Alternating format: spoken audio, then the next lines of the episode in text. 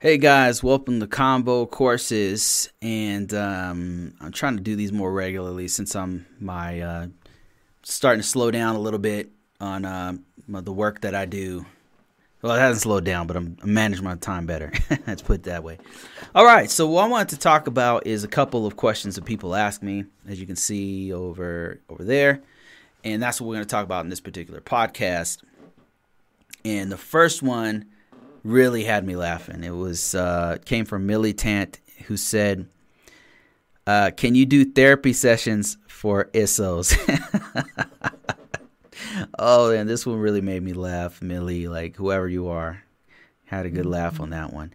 Um, yeah, because cybersecurity um, can really get stressful at times.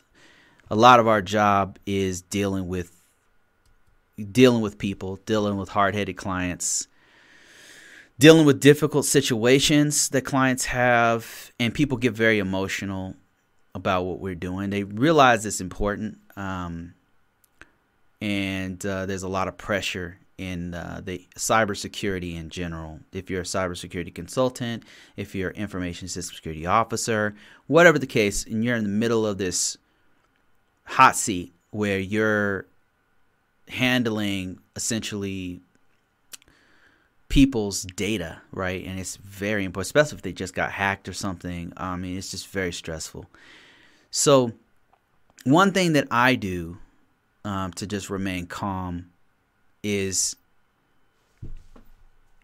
is uh, realize that I'm just a messenger.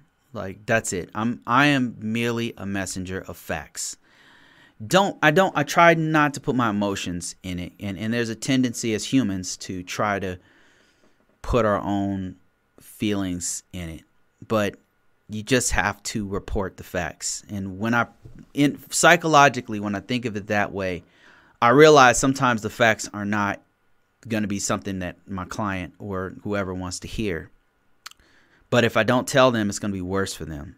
So I just say, listen, I'm in my mind, I'm just like, I'm just a messenger. I'm just going to tell them the facts because I don't want them to be blindsided. I'd rather them hear from me and get upset right now than to be blindsided later and be like, well, why didn't you tell me that? You know? uh, so that's kind of how I've approached it to make it easier psychologically for myself. But I do, Millie, I do, if you're watching this, I do understand what you mean because it does get stressful. Just the other day, you know, I can't really can't divulge too much information on on what what's happened, but I can't give you an idea, a generalization. The other day, um, I worked for this giant company, and we do risk assessments, and uh, we have this. We have a client, and they were they're just going through some things, you know, and we just we had to tell them an ugly truth about something on their system. And you know, honestly, it it got ugly, and um, my it was me and my coworker and my coworker is super calm. Like he doesn't get rattled at all.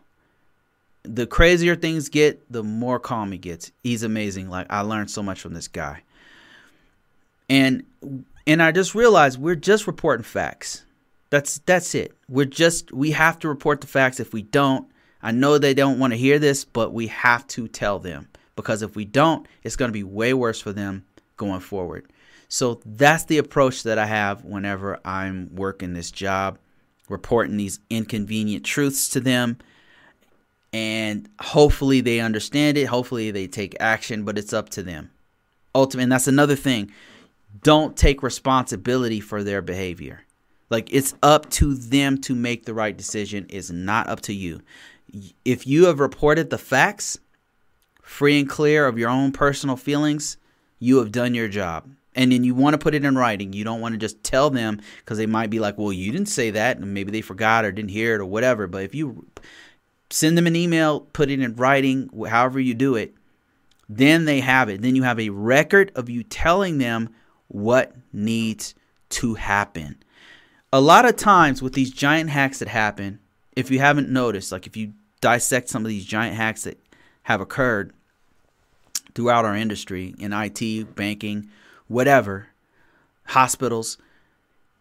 Usually there there was some lone cybersecurity person that told them that warned them and said, "Listen, like, uh, here's what I'm seeing." Give you an example. Um, that stuff that happened in Texas. Texas had a deep freeze. Texas does, if you're not familiar with the U.S. or whatever, Texas doesn't normally get cold. Like it goes cold, like very cold, like every maybe 10 years, five years, six years, something like that, right? This doesn't happen very often.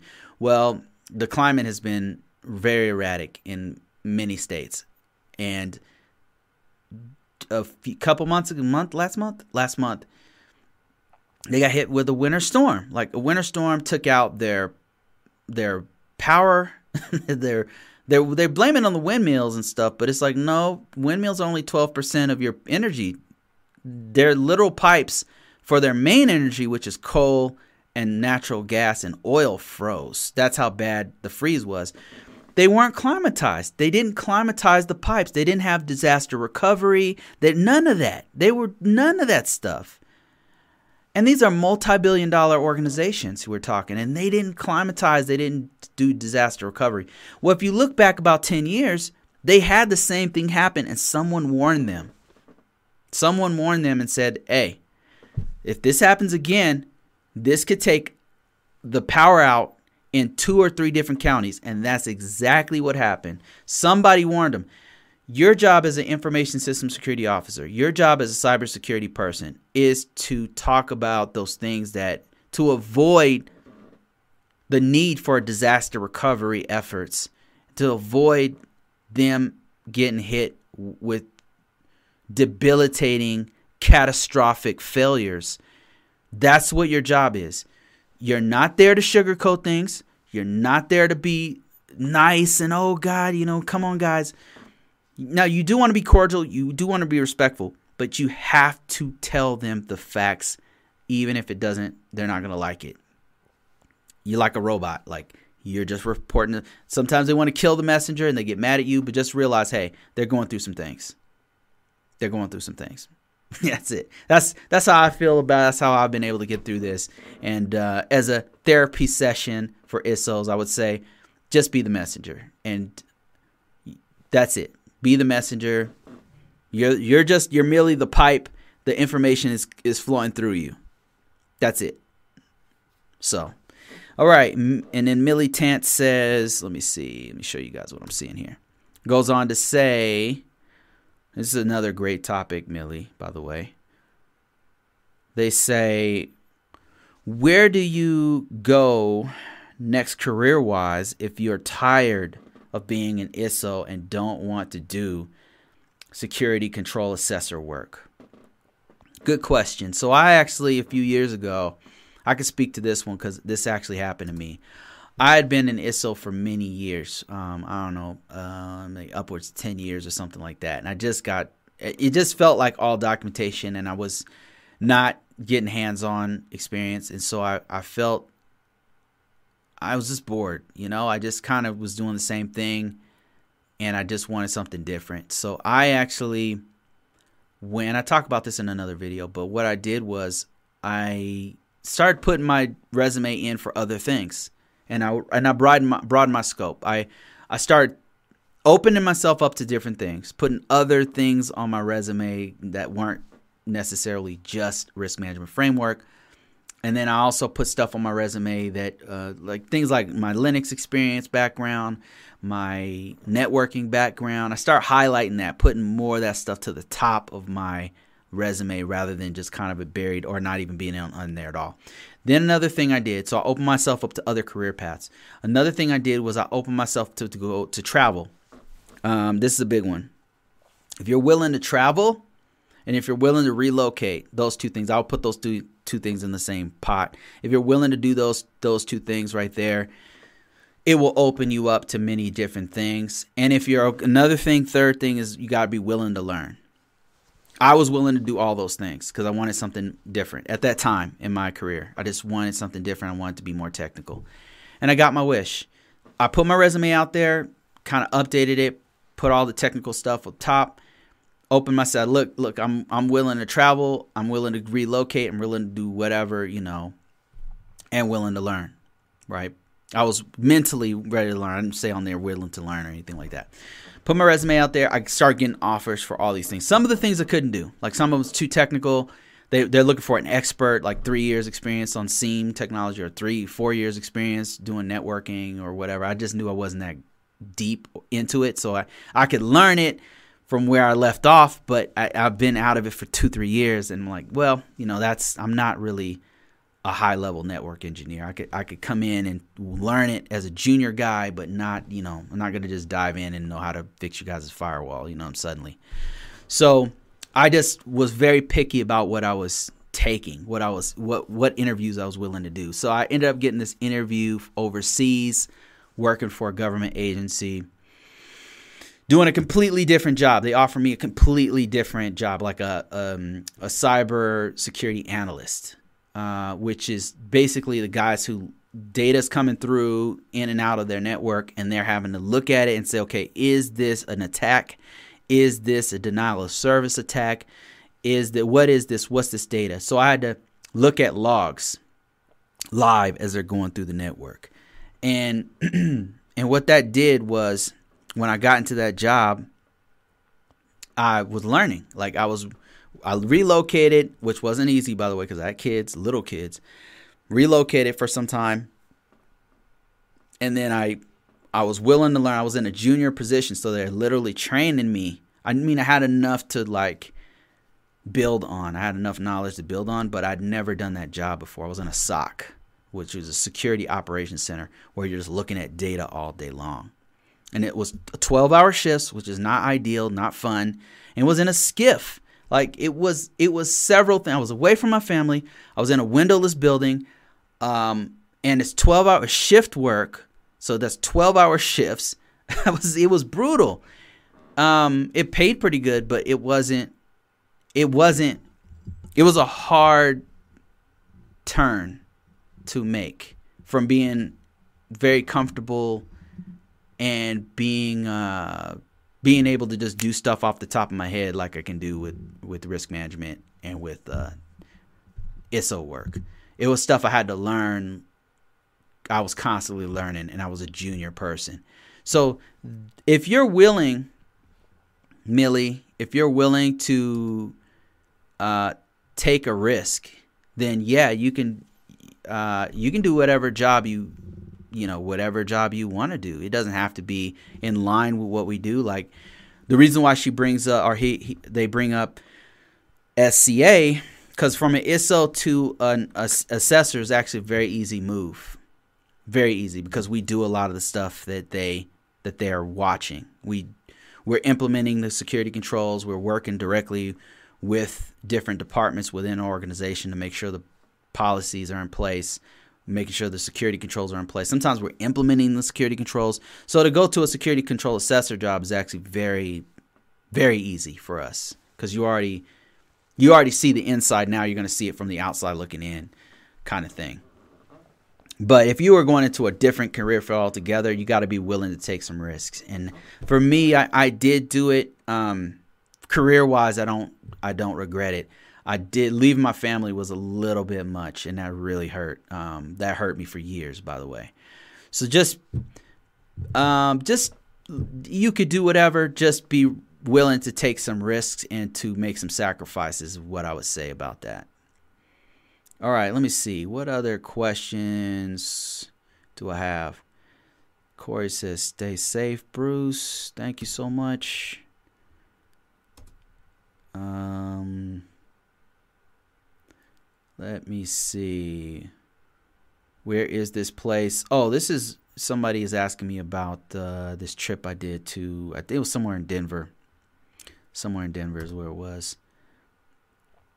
Um, I have just replaced the SSD drive. Okay, that's very technical about me fixing a fixing a fan in my old Toshiba laptop. You know, don't know how relevant that is anymore. Let me see. Terrence says, "Great training. Any good books do that I re- do I recommend? I'm trying to figure out a smart way, smart ways to manage the risk management program. I have the information, but putting it together is like pieces of a puzzle that cannot that I cannot put together. Um, Terrence, good question. Good question. I know I know how you feel on this one. That's exactly how I felt when I first went into risk management. Feels like there's this huge tapestry, huge puzzle, and you have to put it all together, and you're only getting bits and pieces.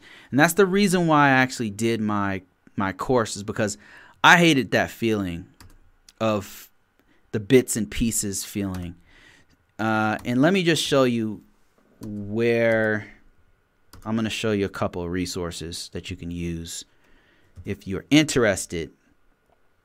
If you're interested in this, then there's a few resources that I would highly recommend that could break it all down for you. Um, and then books, you said. Um, I'm just lining everything up so I can go through it. There's a really good book. It's called. Um, let me see. Risk Management Framework. Books. What is that book called? I actually have this book. So I'm looking for the book that I have about it. And it is about the CAP course. Is this it? Man, why is it so hard to find? it's so hard to find stuff on this topic. It, it's just scattered all over the place. That's the problem. So I do, I feel you, feel you on that one. It's just kind of all over the place. Okay, here we go. So first of all, let me show you my screen here. First of all, I would recommend this book right here. Um, this is one of the best books. It's, it's not cheap, as you can see, but uh, one of the best books for learning. Um, it's for a the CAP course. I mean, for the CAP certification, which is for NIST Risk Management Framework. But the way he, he breaks it down is uh, is kind of putting the whole thing together. So it's one of the best books for taking the CAP uh, certification for risk management framework, but also learning the process. I would say from a from a high level. He takes you from a high level and explains the why of why you do those things. And I like those are my favorite kinds of books. The other, the best resource that you can use is the NIST 850 uh, 37. And that is actually on a website, on this website right here. And this is uh, NIST.gov. If you search Google, just, just Google uh, um, 837 Rev 2, and you'll find it. This document right here is the definitive source of risk management framework. Breaks it down, start to finish. It takes some getting used to the actual language of how they talk about it. But if you start from uh, the beginning, kind of gives you a high level view of why you have it, why you have the risk, why you need the risk management framework process, and then it goes into um, the the phases of the risk management framework process. After it goes through all the whole overview of everything like why you're doing it what's the laws behind it. And if you look at this right here the table of contents it will you can see kind of at a high level what's going on. The fundamentals right here this part whoops what did i just do? Did i just oh my god i just got myself out of it. Okay let me go back here. Click the wrong button. Sorry about that, guys. Apologize. Let me go back to the table of contents. Here we go. So fundamentals. I'm watch me click it again. okay, so part part one right here is just overview and all that kind of stuff. You can actually come back and read that later. Part two is telling you an overview of like how the organization's supposed to see the risk management process, what what the managers are supposed to see, and then the systems, what the systems are supposed to have on them. It just gives you this bird's eye view of what the risk management framework is all about. Then to, the process itself is broken down on chapter three. Chapter three breaks down each one of the steps. It goes from prepare to category all the way down to monitoring, continuous monitoring. So this is the definitive place to start with the risk management framework. If you want something to read. I would highly recommend this book here, especially if you're taking the CAP certification, and then this right here is the most the best thing you can read. And it will lead you to other documents that you can read such as NIST 853 which you don't have to it's more of a reference. The NIST 53 this one right here is not too hard to read. This is probably 40 solid 40 pages of read maybe 30 20 pages of reading it's not really that long it looks longer than it is because it has all these appendixes in there but you don't it has glossary and all that kind of stuff and then the first part, like I said, is kind of like it, you don't have to read through that part. The main part is like about 30 pages of that explains everything. And then it it breaks off into the NIST 853, which is more of a reference. You don't have to read that one from scratch. That one you would read the introduction and then it goes into like a hundred pages, hundreds of pages of actual controls, which you don't have to read those word for word. The final thing I would recommend is, of course, my own course. My own course right here basically tells you from the perspective of an ISO without going into ridiculous detail that you don't need exactly what you need to know as an ISO. If you especially if you're just getting into this. What I did was I took my own experience of doing this for the first time and you know that feeling of, of it all being a puzzle that you got to put together i eliminate that i just say look here it is from a high level view here's what i have here's my experience here's what i did being an iso here's what it means in plain english here's the references if you want more information here's an intro to being an iso uh, for risk management framework because there's different security people for different frameworks. But for risk management framework, here's an introduction. Then I go to prepare, categorize each one of these things, and I'm telling you what you actually have to do. Not theories. Now I go into theories and all that stuff a little bit, but mostly I'm sticking to what you need to do and the mindset you need to have to get into this career path career field and to be successful at it. That's what I'm talking about. And then I go into like things like an interview. What is it like to do an interview? What kind of things should you say? Some of the stuff, honestly, you can get from this. If you're watching this channel right now, if you watch me weekly or whatever, you can get a lot of it for free. But the packaging and everything I do, and then having a having a link to me if you want to talk to me about specific things, I'm willing to do it um, if you bought the course. So the cor- this course I think is it's one of the only ones out there, and that's why I get so many sales on it. I mean, just, there's just not a lot of stuff out there that's not three thousand dollars a piece. Um, so yeah, there you go. That's where I would highly recommend you go to get your answers for a NIST um, to uh, recommended NIST training and books and stuff like that, putting it all together. That's what I would recommend. Hope that answers your question. Okay, let me see here. What else do we have here? Hi, sir. Can we connect? I have several doubts. Please help. Okay, not a lot of detail there. Um, looking for other. Oh, here's a good one. Here's a good one. Endless Mindset said, You should change the title of this video. You never once said how to get a security clearance and steps and the steps were where you go to sign up um and the only thing you mentioned was you must be a US citizen okay but next buy my product to get this job so no I actually covered this one extensively so um I disagree but if you missed it, if you missed my other videos because it didn't pop up in your, you know, in your queue or whatever, I could talk about it right now. I get this question a lot about obtaining a security clearance, and uh, my recommendation. Let's say that I didn't, I did not have one, and I needed one. What would I do? What What will be the first thing that I do, knowing what I know now? So first of all, let's let's go over a couple things there's some things that are, you have to have prerequisites. I mean, for the security clearance. Number one, like this guy says, you need to be a U.S. citizen to get certain clearances. Certain clearances, not all. Now, if you watch my other videos, you would see that there's different kinds of clearances.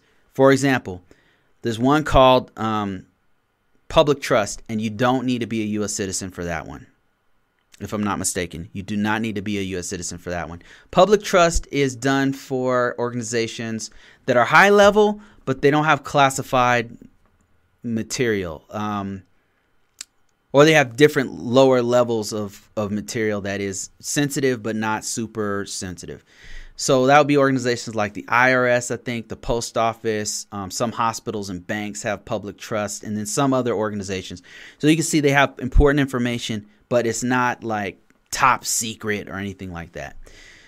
So number one, how okay, number one, how do you get a public trust?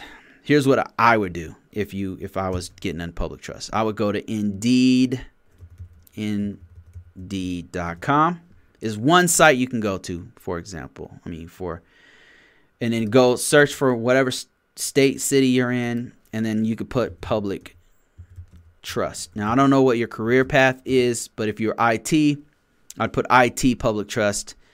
Uh, whatever job you are in, public trust. That's all I did was I said, I typed in public trust where I am at. Let me hold on. Let me uh, let me readjust the screen so you can see what I'm seeing here. That's I'm on Indeed.com. You can do this with other. There's Dice.com. It's probably one of the best for technical. You got LinkedIn is probably the best for social interaction and immediate confirmation on getting the actual job. Um, there's Monster.com. There's Career Builder. There's there's literally hundreds now. If you live in another country, there's hundreds in your country alone that are better for your country. But I'm talking about Indeed.com. So right now, all I did was public trust, and I can see a bunch of jobs for public trust. Don't need to be uh, so. Step one: look for jobs for that with public trust. Let me, let me uh, look for an IT job for public trust. So I'm just going to type in public trust clearance. See how it already pops up here? That means other people are searching this. Right?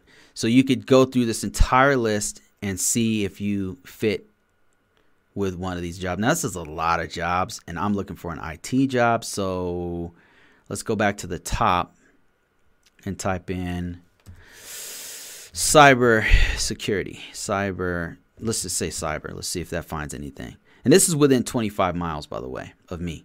So if I wanted a better search, I could change it from 25 miles to 50 miles, 100 miles, whatever. There's, I think there's a, a, way even you can. There definitely is a way you can actually even look for remote jobs. So here you go. These are public trust jobs. Well, actually, not this one. This one is not a public trust. You, this is why you, it's important to go through each one. This one is for TS clearance with Poly. Uh, we're going to talk about that one in a second. Um, most of these are going to be clear. Oh, here's one software engineer, public trust, Able, ability to up, acquire a obtain a public trust. So the reason why you look here is because you don't actually get a public trust. There's no you don't go to an application and sign up for it and then say, "Hey, I want a public trust." You know, no, that's not how it works. You have to have a need for a public trust and a need for a security clearance or a top secret clearance or whatever, right? There has to be a need for it organizations, businesses, companies, government organizations have a need for a clearance. So they're the ones who get it for you. You just need to meet the requirements. So that may be the place where you're confused. You don't get a clearance. They you get it by getting into the company. They get it. They get the, the that for you when there's a need for you to get it. So that's one way to do it. You would search for the job for that clearance. Now, let's say you could get you were a U.S. citizen and you can get a secret clearance. So you can just right here you can just put uh, security clearance cyber, and that's going to come up with a bunch of jobs. And what you want to do is look for the ones that say be able to obtain, because some of them say like this: must have an active duty clearance. No, if you don't have one already, obviously you're not going to be, you can't get that job. They want you to already have one. So you want to get one that says must be able to obtain a clearance. Because if if you get that one, they will get you the clearance. They just want to make sure that number one, you're a U.S. citizen if you are looking for a secret clearance or a top secret clearance, or if you are a green card holder, that you can get a public uh, you can get a public trust clearance, but you don't have anything on your record that would get you that would make it so that you could not get a clearance. That means like things on your records that would make it so that you can't get a clearance would be like uh, you were involved with a terrorist organization, uh, your family has very close ties to a terrorist organization, um, you had a serious felony uh, you robbed a bank or something like that, and now you want to get a public trust at a bank? No, that's not going to work. Um, I'm just being completely honest. I'm not saying it's fair or right. I'm just telling you that's kind of how it goes in my from what I have seen. So now, how? Let me see if I can find one that would be like a cybersecurity type job where it says obtain must obtain be able to obtain. Now, here's one that says, let me see. I thought I saw one. Okay, here's one. It says a you have to have a TS SCI clearance able to obtain a CI poly. So they want you to come in the door with a TS clearance and then you have to do have to be able to do this other part, this polygraph test. So yeah, I I hope that this answers your question. You if I could just recap real quick there's nowhere you go up to sign up for clearance. Number one, okay, you have to be eligible for clearance. Okay, you find a job that you can do, like that you're qualified for as far as your skill set or degree or whatever you need, certifications. You look for jobs that say able to obtain this or that clearance. That's how you do it, right? That is how you do it. When you get in there and says able to obtain, they obtain it for you. They get it for you if you are eligible for it. That might have been the confusion for it. I'm not sure, but I hope that answers any questions about that. Kind of beat those to death, man. Like those questions, those clearance questions are like nonstop because a lot of security jobs. Uh, another thing that's kind of confusing is that people think that you have to have a security clearance to get a cybersecurity job, and that's also not true. You don't have to have one. I'm currently in a in a position where I'm a cybersecurity person and I do not have a clearance. And uh, even in my last job, I didn't really have to have a clearance. But um, let me get back to my questions here. Let's see what we have here. And if you guys happen to be viewing me, have any questions whatsoever, I will do my best to answer them. Let me see here. I'm just reading through additional questions here. And let me switch my screen here.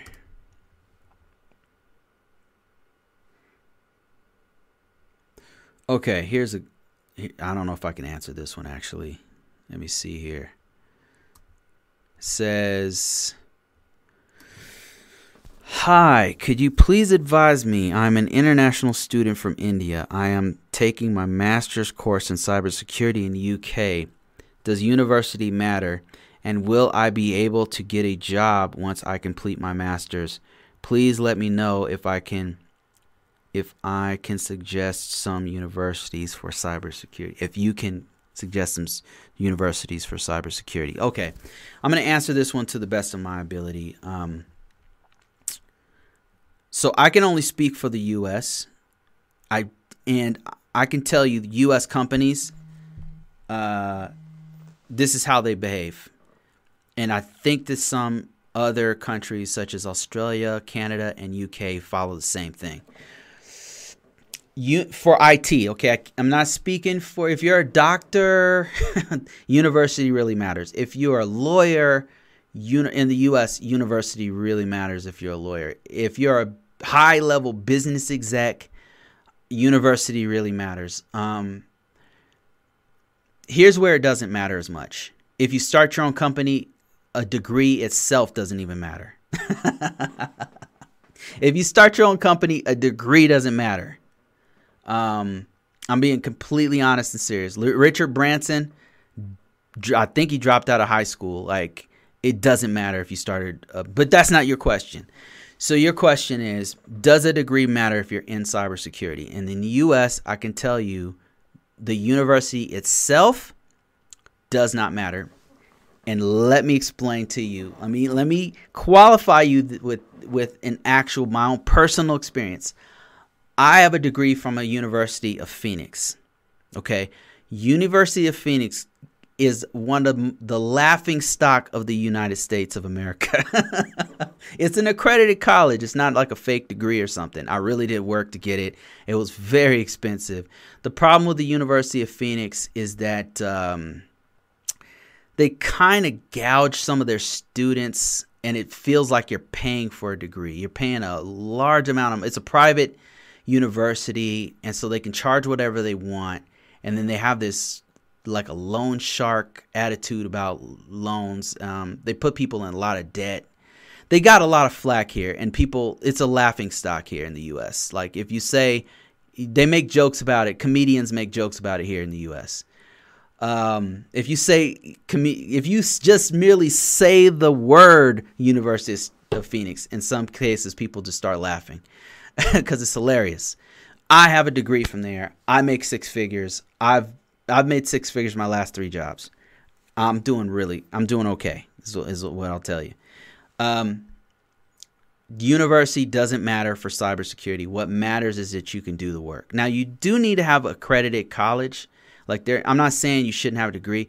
Many organizations require at least a bachelor's degree if you're if you're trying to be a high level um, person a high level person, a high level cybersecurity person, they're usually looking for a degree. There's exceptions, like my men, some of my mentors did not have a degree. Okay, my the smartest per- people that I know in this field did not do not have a degree. They taught me, and and I came in and I had a two three degrees and I have three four certifications, and this person who does not have a degree is teaching me and is the most brilliant person I've ever met. They have a degree now, but I'm just telling you, just because you have a degree, um, sometimes you can even get in. Now, granted, those people had a lot of experience and had military background, and they had a lot of experience in the military. So in the U.S., that goes a really long way. Uh, but normally, some of the big companies like Price Waterhouse, um, I don't know in the UK ones, but I can tell you, all the big three. Um, communications, AT and T, T Mobile. Um, I don't know about Facebook and Google, uh, but uh, yeah, I'm not sure about those ones. But um, I could tell you, Northrop Grumman, Lockheed Martin. These are multi-billion-dollar global security companies. Um, I could tell you, uh, Raytheon. Um, these are people who launch things into space. Okay, I've worked for some of these companies and I have a bachelor's degree from a laughable university. Now, I personally think the university was good. I learned stuff there. It was legit. It's just not it's not it's it's no Harvard. I'll just put it to you that way. so in the US, I would say um, a master's degree is is great is is good to have especially if you're going to become a manager but it's good enough to get a solid degree IT degree from uh from an accredited college bachelor's degree in IT or one of the STEM like that science technology engineering um, uh, mathematics. Those are the things that large companies in the US are looking for and I a lot of these companies also have business in UK by the way and they hire people from the UK and several organizations that I work with are people from the UK from Ireland from all over the world all over the world. And they same thing they have a bachelor's degree uh, or a master's degree for this or that college. And as long as it's an accredited college. Now of course if you got it from Stanford or MIT Uh, they're gonna throw that around like they're gonna it's gonna be like a badge of honor you know what i mean like it's it's definitely gonna be seen at a higher standard if you went to MIT and you have a master's degree from MIT. That goes a long way in IT. That goes a really long way. Those are the kind of guys who become CEOs very easy or they become high level execs or something like just from saying that that they have that. And book of course they have to have the skill set. You can't just fake the funk. You can't you you have to have the skill set that, backs it up. But yeah, okay, let me see if I answer your question. You said could you advise me on international student India and I have a I'm taking a master's course in cybersecurity. Does a university really matter? Yeah, uh, yeah, I, I think I answered it. In the U.S., I would say depends on the organization you're going to. I would say ultimately no. They want to see that you have. They want to see your talent. They want to see what you can do. They want to see your experience. That being said, if you did go to Oxford and you got a master's degree from Oxford, of course, it's going to go a very long way. But if you had a degree from University of Phoenix or whatever, you could still make six figures. I know because I'm currently doing just that. I'm doing pretty good. So, hope that answers your question. I I hope that this applies to UK. I'm not absolutely certain.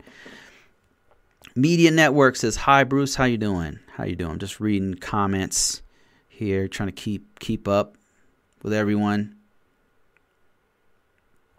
Um, I get a lot of questions about this video I did where I hooked up a uh, ring floodlight cam in my garage. I'm not an electrician, so the way I did it, people are people are questioning how I did it. I mean, it works, but they're like, "Are you an electrician?" Um, no, I'm not. Is is it safe? Uh, no, probably not. So, just so you know.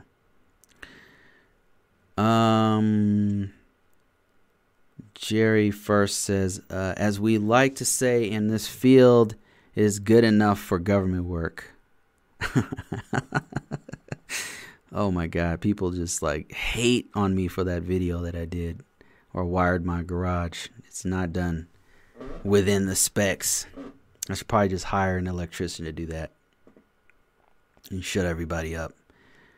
All right, I think I had I think I'm gonna cover one more uh, one more question that I got from uh, from my email. Let me let me see if I can. I usually prep these things beforehand, but let me see if I can address this one right now. And I think it was a. Want to say it was a um, resume and I haven't done a resume in a long time, so I'm gonna run everybody out of this room by doing a resume. it's really good for the one person I do it for, but it's so boring for everyone else to look at a resume, especially if you're not looking for a job or anything like that. So let me see if I can find that resume or any other questions people have in my email box. We will answer those real quick.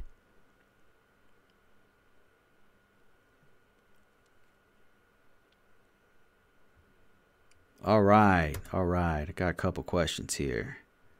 Okay, one says from Sam, he says, Hello, Bruce. I'm just seeing your training material and I see a ton of incredible information about risk management. I'm currently looking for a mentor slash coach on my journey to the ISO, uh, ISO, ISSM role, and I think that you would be great, a great fit, and I could learn a lot.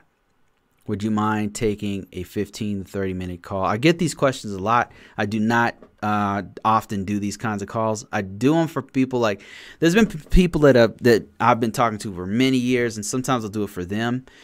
Uh, but I don't currently do this a lot. That very, very rarely do I take. Uh, do I talk to somebody on the phone just because I'm very busy, and it's it's better if I am talking to a group of people and helping many people at a time because I get so many scores of people asking me this. And if I was to do this, it would just take a lot of time that I don't have. So yeah, no, I don't. I don't normally do that. Very rarely. Sometimes, sometimes I do. Okay, let me see. Jose says, uh, "Hey Bruce, hope all is well. I may have answered this one before. So thank you. Uh, so thanks for your training. Thanks to your training and your constant YouTube videos, I was able to go from ISO to SCA, from Information System Security Officer to Security Control Assessor. Do you have any advice for a new security control assessor? Um, yeah, yeah. Uh, I would say the skills that you earned, that you learned from being an ISO, are really going to help you out as an information system, as a security control assessor, because essentially, from you are you are on the inside of an organization, so you know exactly what needs to be done within the organization. As an SCA, you're looking from the outside looking in. And so, what I would say for a newbie SCA is use your skills as an ISO because they're going to come in handy. You know exactly what the organization is supposed to do. So, that's exactly the guidance that you need to give them, is exactly what they're supposed to do. I would say, another thing I would say for a security control assessor is just be aware that they're a lot of times being an assessor, they want to shoot the messenger. Like you'll run a scan or something and then it doesn't look good for the organization. Like it looks really bad. And you're showing them the facts and people get very upset and emotional about it and stuff. Just don't don't get emotional. Just just always be aware that you're telling people the facts. That's it. Just stick with the facts. And know that they're sometimes going to want to hurt the messenger. They want to kill the messenger, and that's you. So don't take it personal. Just give them the facts and just remember like if you if you sugarcoat it and don't give them information that you know that's going to make their eyes bleed and you just like, well, you know, maybe we don't show them this. Don't ever do that. Like always tell them what you found even if cuz it might be like you find something and it's a false positive it, you know, it's not what you think it was, you know, but you present it to the organization, and it's up to them to figure out how to interpret it and to do to respond to it. But it's not. Don't take it up on yourself to not give them information that they need to know. You know, you have to tell them the facts. So just that's that's all I will say about that. Um, my my advice to you. Hey, Wallace Life, how you doing, man? Just going through some some of my emails that people send me on this particular channel. Uh, let me see. Let me see. Just still reading questions here. I think I have one more that I can that I can do here. If I can uh not sure how much of this resume I can I can do.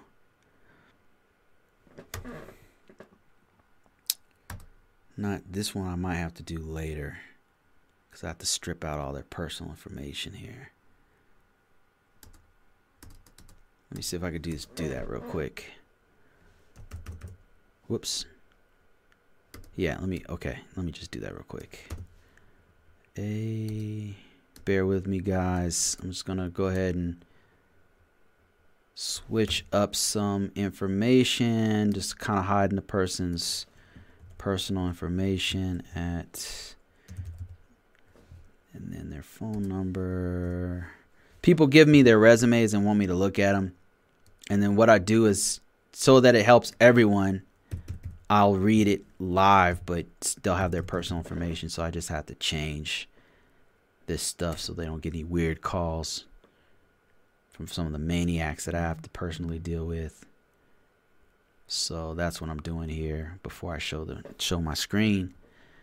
And doing this live, this is the first time I've seen this resume. So see this see some stuff right here. Okay. I think that's I think this is good. Okay. So here's the resume right here. And uh, first time I'm seeing it, gonna go through it. And this is for a so I don't know what job is for. So one of the first things I do at the top is I put the job that I want. So I will put that. Mm, I will usually put it right. Hold on, hold on a second. Let's just put it. We'll put it right here. You can put it below the name and uh, contact information, or above, or whatever. But you want to put it up top somewhere. And there's a couple reasons why you do that. Um, you want to catch the recruiter's eyes, like whoever is reading your resume. You want to immediately catch their attention in their eyes. Uh, also, the search algorithms uh, are searching for certain keywords, and you want to put that in your resume as much as possible. This is an opportunity for you to do that. So let's say this person is looking for cybersecurity assessor, um, analyst, cybersecurity analyst, right? I don't know what what A is looking for, but if it was a security control analyst, I would put that title right below your name or right below your contact information or even above all that stuff. But it has to it should be somewhere up top. It's just a really good technique to use. All right, and he says he starts off with a versatile and skilled individual with leadership qualities obtained and information, obtaining an information technology position, utilizing my professional knowledge and work experience. Okay, these are good. And in my personal opinion, I know what I normally do in the first part of my resume is if I'm going to put a statement like this, is I'll put as many keywords as possible because it's an opportunity to really go to town on um, on those keywords. So where he puts or she where they put um, IT, I would put um, cyber secure cyber. It's IT is actually not a bad term, but the the new one right now is cyber security. And I don't know if that's what they're going for, but my point is you want to put a keyword right here, right? Like any all throughout this thing. And IT, you can put it right here. IT professional, leave it there. That's cool. That is its own keyword. Strong technical track record or using analytical skills, project management, innovative. Okay, that's that's fine. It's that's that's cool. You can put that in there. But like I said, put as if you're gonna do it, put as many keywords as possible right up top. Um, ten years. Okay, I like the way he's done this, where you right away put your most hard hitting items right up top. So you want to get to the point. Don't be long winded. This, in my opinion, this is already kind of long winded. Already. But right here, you want to be uh, get cut to the chase on what you're what you're trying to do. So let me just make some suggestions here.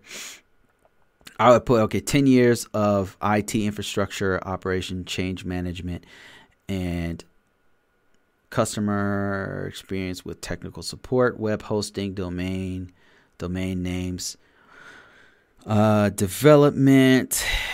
Okay, that's all good. 10 years, that's that's a lot of years of experience, so I would definitely put that in there eight years of experience doing project management, Windows 10 uh, migration application. Okay, that's fine. Eight years of project manage- manager. They might even want to be a project manager. A person with eight years of project manager experience can probably make more than a person with 10 years of IT experience. Yeah, you might want to look into that.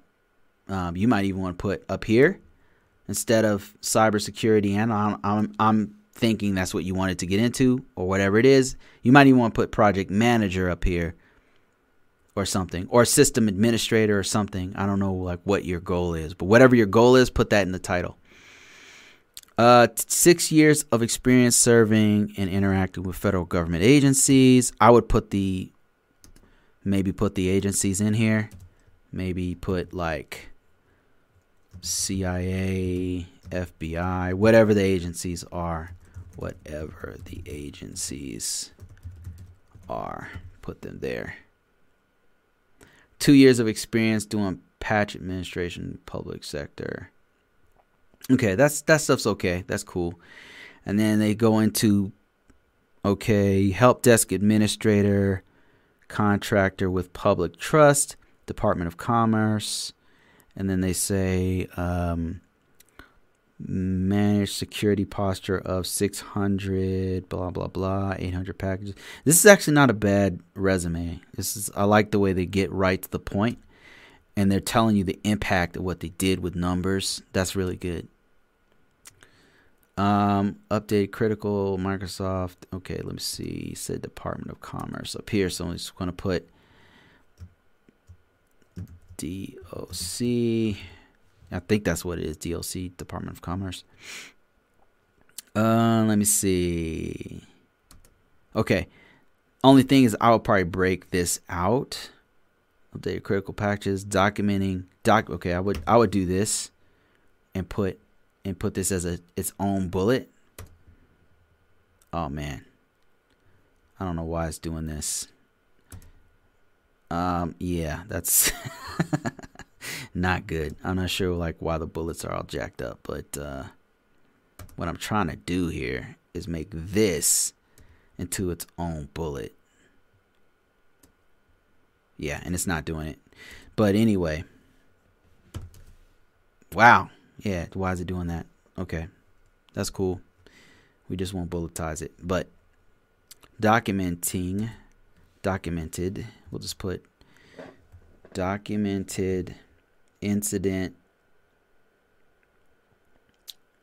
incident results and reporting details through ticketing systems.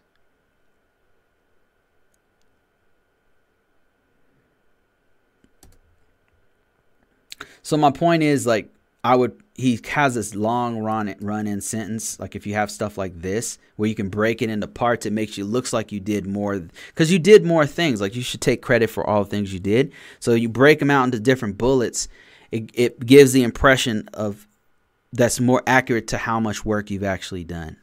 So just just one thing that you could do or you could keep it as one long paragraph it's fine. I mean that's what i do so but it works better if it's bulleted. Um, perform risk assessment, documenting the incident, tickets. Okay, here we go. We're gonna we're gonna put this one up here, and then we're gonna put this one, perform risk assessment, as its own piece, like that.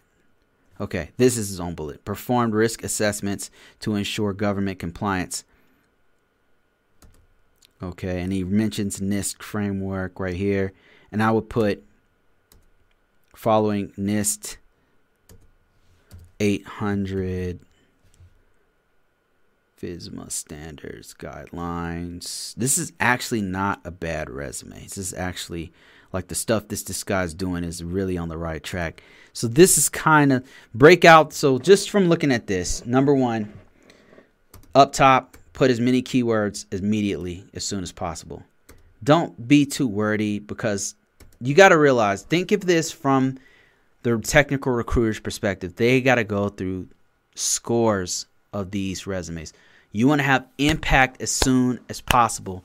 That's why right up top, right away, you tell them what you want, what you so you might already line up with what they're trying to do.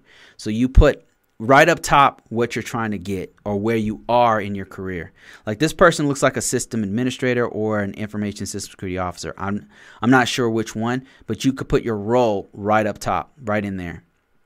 And then right away hit them right in the face with as many keywords as possible because as many technical recruiters that are going to look at your resume, even more algorithms are going to search through your resume. Way more algorithms. What I mean to say is once you take this resume and you upload it into LinkedIn, Indeed, and that's what you should do. Dice, Monster, all of these places. Once you upload it all those places, the algorithm within those sites, those job sites, are going to be looking for keywords.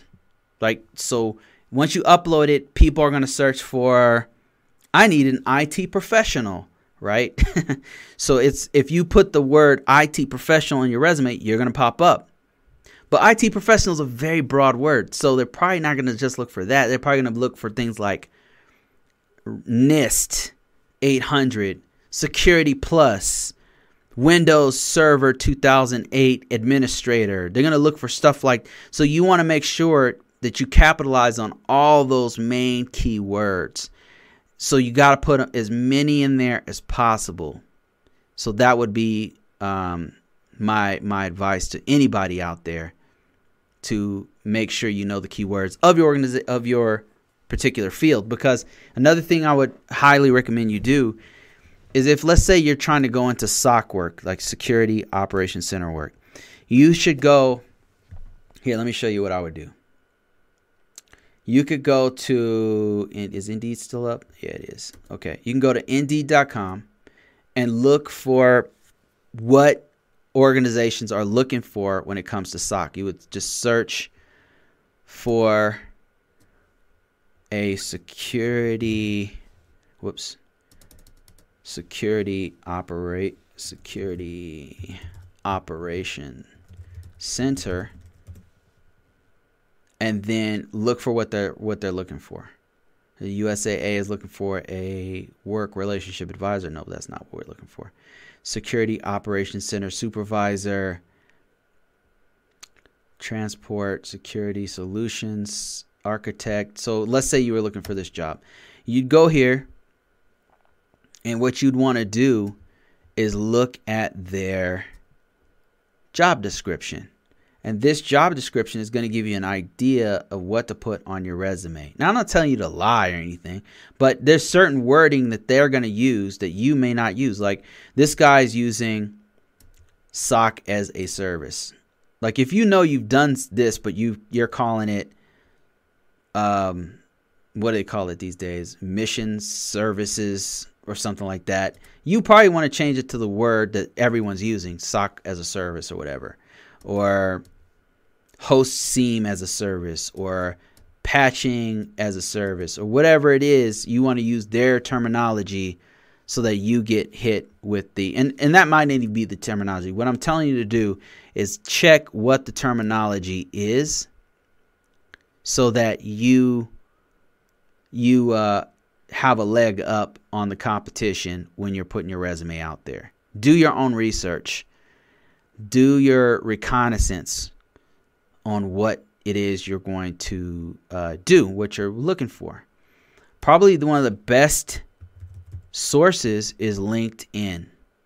LinkedIn is bet is the best because it actually has um it also has a collection of